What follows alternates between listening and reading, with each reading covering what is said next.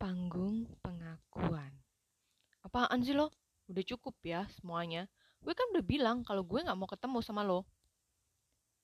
Frida menarik lengan Owen yang hendak menjauh agar kembali duduk dengannya. Gue tahu, waktu itu gue salah. Tapi itu kan udah masa lalu. Gue udah jelasin berapa kali sih sama lo. Gue gak mau punya hubungan dengan mantan yang selingkuh. Siapa yang berani jamin kalau lo gak bakal selingkuh lagi? Owen melangkah menuju kamar Kevin dan menguncinya dari dalam. Masa bodoh, siapa yang sebenarnya pemilik kamar? Siapa suruh Kevin mau saja membiarkan Frida dengan seenaknya datang ke tempat ini hanya untuk menemui dirinya? Kenapa gadis itu masih saja belum berubah? Masih meminta untuk menjadi pacarnya lagi? Hah? Siapa pula yang akan terjebak dua kali dengannya? Kalau seseorang yang meminjam uang dari suatu lembaga mempunyai LPS yang dapat menjamin amannya transaksi, lalu siapa yang akan berani menjamin gadis itu tidak akan selingkuh lagi? Memangnya ada lembaga penjamin hubungan? Sepertinya sesuatu yang bernama masalah sedang ingin dekat-dekat dengannya. Masalahnya, masalah mereka semua dengan Dora belum kunjung selesai. Gadis itu masih belum mau memaafkan mereka, dan kakaknya yang sangat overprotective itu benar-benar menjaga adiknya dengan baik. Hingga belum ada yang berhasil menghubungi maupun menemui Dora. Kakeknya pun meminta maaf karena tidak sengaja keceplosan membicarakan soal pewaris utama tersebut. Dan ia hanya berkata bahwa pewaris utama akan ia pilih sendiri. Tapi hal itu bukan berarti mereka terbebas dari perjodohan ini. Dan Owen rasa ia tahu siapa yang akan berakhir dengan Dora. Sepupunya yang berbeda setahun di atasnya Ya, siapa yang menyangka kalau Otis benar-benar menyukai Dora? Sampai hari ini, mereka masih tidak membuka mulut untuk saling bicara satu sama lain. Sebenarnya, tinju Otis tidak terlalu sakit, hanya membuatnya sedikit kaget karena serangan itu bersifat tiba-tiba. Tapi, yang sampai sekarang ia pikirkan adalah Kenapa ia membalasnya? Apa ia benar-benar tidak suka Otis mengatakan bahwa ia menyukai Dora? Entahlah. Terkurung di kamar Kevin dengan ancaman mantan pacar gila yang sangat terobsesi dengan dirinya bukanlah situasi yang dapat memberinya pencerahan. Otis menendang bantal yang ada di kaki ranjang ke arah Felix yang baru saja memasuki kamarnya. Felix menaruh tasnya di atas kredensa dan duduk di ranjangnya yang kini berantakan karena ulah Otis. Lo beneran suka sama Dora? Pertanyaan itu membuat Otis berhenti membalikan halaman majalah Cinemax terbaru yang dibelinya setelah selesai kuliah, sambil jalan menuju rumah Felix. Sejak kejadian Sabtu itu, mereka belum membahas hal ini tentang Otis yang menyukai Dora. Kakeknya sudah meringankan beban mereka dengan tidak menggantungkan nama pewaris di tangan perjodohan ini. Tapi tetap saja mereka masih dijodohkan. Kalau perasaan nyaman di dekat dia, sengeselin apa pun orangnya, kalau lo selalu kangen dan gak nyaman kalau dia nggak ada, kalau senyumannya aja bisa bikin lo pusing ngamanin dia supaya nggak ada cowok yang macam-macam sama lo. Kalau itu semua bener namanya perasaan yang sama, perasaan sayang sama seseorang. Well, sepertinya gue emang suka sama dia. Raut serius di wajah Otis tidak bisa membohongi Felix sama sekali. Well, Felix bersuara setelah terdiam sebentar. Lo butuh power lebih untuk memperjuangkan dia dan restu dari kakaknya. Otis meringis mengingat bagaimana sosok kakak Dora. Protektif dan posesif, ditambah kata over di depan kedua kata sifat tersebut. Kakak yang benar-benar hebat dalam menjaga adiknya. Saking ketat dan hebatnya, ia mampu memberikan rasa aman tanpa intimidasi, sehingga Dora sendiri tidak menyadari bahwa ia dijaga sedemikian ketat oleh kakaknya.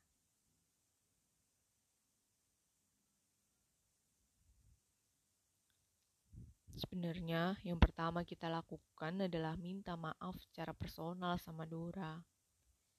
Gue yakin dia gak sebatu hati lo kok. Otis hanya mendelik kesal begitu Felix menyarankan sebuah ide dengan ejekan di sela-selanya. Emangnya minta maaf dan langsung dimaafin itu gampang? Cetus Otis ketika melihat Felix yang kini sedang mengganti kemejanya dengan polo t-shirt polosnya. Minta maaf emang gak mudah, tapi kalau kita bisa ngerendahin ego masing-masing, gak sesulit itu kok. Kak, ini baterainya mana? Jangan-jangan ketinggalan pas lo ngobrak-abrik isi troli di koridor sayuran. Noel menghentikan langkahnya dan membongkar muatan troli di depannya yang kini hampir penuh. Duh, kayaknya gue tinggalin di atas selada itu deh. Dora mencibir sebal. Masa harus muter lagi ke koridor sayuran? Sudah hampir sampai di kasir, dan kakaknya yang teledor itu meninggalkannya jauh di koridor ujung. Kalaupun mau mengambil di rak tempat batar itu, tidak jauh beda jaraknya dengan koridor sayuran. Noel menepikan, menepikan troli mereka agar tidak menghalangi jalan di dekat sebuah stan yang tidak terpakai. Lo tunggu sini, gue ambil dulu, Jangan lama-lama. Pesan Dora yang hanya direspon dengan anggukan, sementara Noel mulai berjalan menjauh untuk mengambil butter. Sambil mengamati aktivitas supermarket yang cukup ramai, Dora bersenandung kecil. Suasana hatinya kian membaik dalam hitungan jam. Sesuatu yang patut disyukuri mengingat bahwa dirinya lebih lama memendam perasaan sedih dan kesal. Dan sekarang ia akan menjadi mentor memasak Noel. Kakaknya itu akan memasak untuk kejutan ulang tahun Anna. Ah, pasti lucu sekali melihat kakaknya yang kelimpungan dengan segala alat dapur. Dora refleks menoleh ketika mendengar namanya dipanggil. Apalagi oleh suara yang akhir-akhir ini familiar di telinganya. Mau apa? Tanya Dora singkat begitu mendapati Felix berdiri di sampingnya. Gue secara personal minta maaf. Cara kakek memang salah and he regrets it anyway. Tapi, selama gue berteman dengan lo, gue gak pernah nganggep lo sebuah date game atau apalah namanya. Murni cuma pengen temenan sama lo. Dan kalau lo gak milih gue di perjodohan itu, gue seneng malah. Kok seneng? Tanya Dora mengabaikan topeng kejutekannya yang tadi sempat ia pasang. Bukannya itu berarti lo gak jadi pewaris? Felix mengibaskan tangannya di udara, seakan-akan kata-kata Dora bisa diusir begitu saja. Mau jadi pewaris atau enggak, gue gak peduli. Teman lebih berarti dari warisan konyol itu. Hmm. Felix bersandar di troli Dora. Memaafkan itu susah, tapi gue yakin kok lo adalah gadis baik, pemaaf. Kalau nggak begitu, mana mungkin nenek Shani bangga-banggain lo sampai dua kertas surat dan kakak lo itu bisa sangat ngejaga lo. Bagi mereka, you are the diamond hearted. Dan mendapatkan maaf dari orang dengan hati berlian seperti lo adalah sebuah kehormatan untuk gue. Kata-kata itu benar-benar menohok Dora. Felix menganggapnya seperti itu. Apakah hatinya benar seperti berlian? Kalau mereka tahu bagaimana ia masih mengingat kebenciannya dengan jelas di malam Haggis anniversary itu. Felix melambaikan tangan pada Dora dan berjalan menjauh, membiarkan Dora memikirkan dan menyerap kata-katanya. Tidak akan ada gunanya jika ia memaksa Dora agar memaafkannya. Karena maaf datangnya dari hati, bukan dari mulut. Felix! Felix melambatkan langkahnya. Masih ragu apakah tadi benar yang memanggilnya Dora atau bukan. Felix! Felix kini benar-benar menghentikan langkahnya dan menoleh ke belakang. Dora mengejarnya sambil mendorong trolinya. Lo harus janji traktir gue sepuasnya di rumah teh. Senyum Felix terkembang lebar. Sebelah tangannya mengacak rambut Dora yang disambut dengan gumaman kesal akan repotnya merapikan rambutnya kembali. Your wish is my command, lady.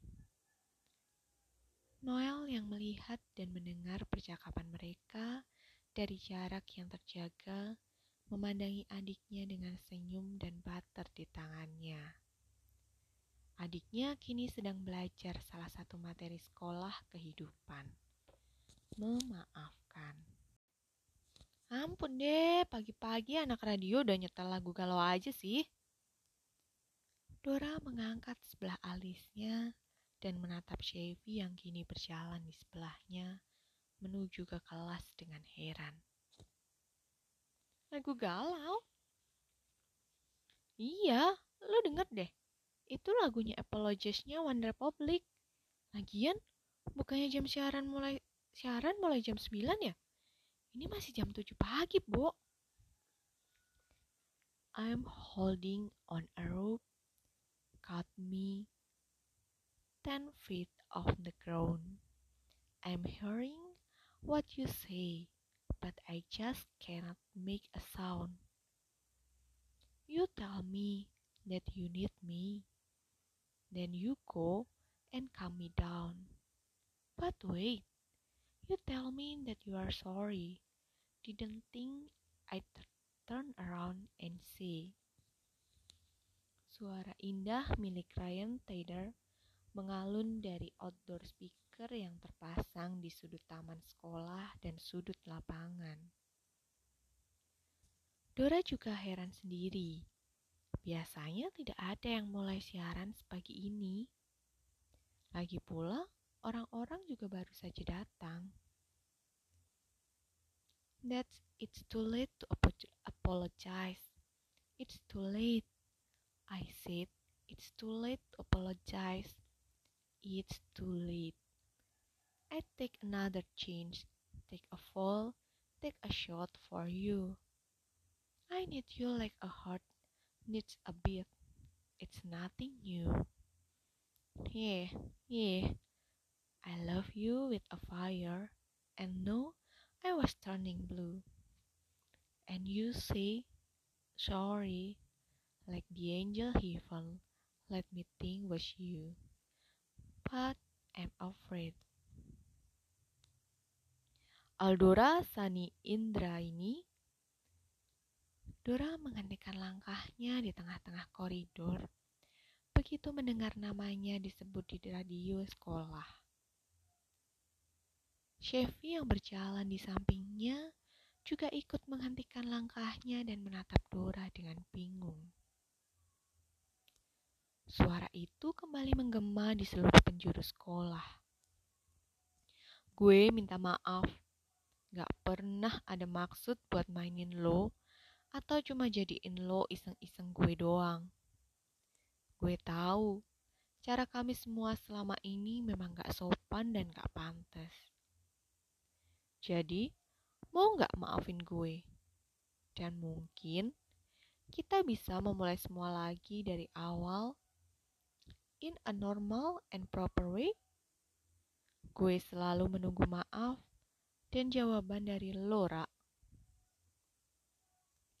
Gue selalu menanti kesempatan kedua supaya bisa kenalan dan dekat lagi sama lo. Walaupun dengan tabiat buruk gue. Mungkin bagi lo ini semua pecisan, but this is me. Gue bisa ngalahin keromantisan Shakespeare kalau udah urusan hati. Kalau udah urusan tentang lo. Love you more than words can wield the matter. Dearer than eyesight, space, and liberty. Selanjutnya, suara Otis menghilang dan diganti oleh lagu dari Sixpence None the Richer. Kiss me out of the barred barley nightly beside the green, green grass. Swing, swing, swing, the spinning, the spinning step. You wear those shoes, and I will wear that dress. Gila, desis Sevi begitu sadar dari keterpanaannya. Bahkan Juno yang kemarin nembak Sisil dari rooftop sekolah aja kalah romantis daripada aksi apologize-nya Otis. Iya, dia emang bener-bener gila. Gumamnya geram sambil meneruskan langkahnya menuju ke kelas. Ternyata aksi Otis belum cukup dengan menjelajah radio sekolah. Kini lelaki itu sudah berdiri di depan pintu kelas Dora dan membuat Dora ingin menjauh secepat mungkin darinya. Apaan sih lo? Jangan ganggu hidup gue lagi. Berbagai pasang mata kini mulai sibuk mengamati Dora, Chevy, dan Otis yang seperti tergabung dalam sebuah lingkaran. Otis hanya tersenyum dan menanggapi kata-kata Dora. Cuma mau minta maaf Gue gak butuh maaf lo, gak bisa bikin kaya. Tapi setidaknya bisa bikin hati damai dan gak was-was karena males ngeliat orang yang dimusuhin. Sevi melangkah mundur perlahan, membiarkan Dora menyelesaikan urusannya dengan bijak. Bagaimanapun ia percaya, sahabatnya bukanlah pendendam yang bisa membenci orang-orang terlalu lama.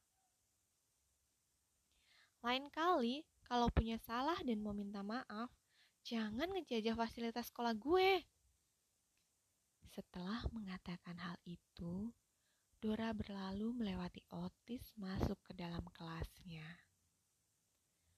Otis membalikkan tubuhnya untuk melihat Dora yang kini sedang menaruh tasnya di loker meja.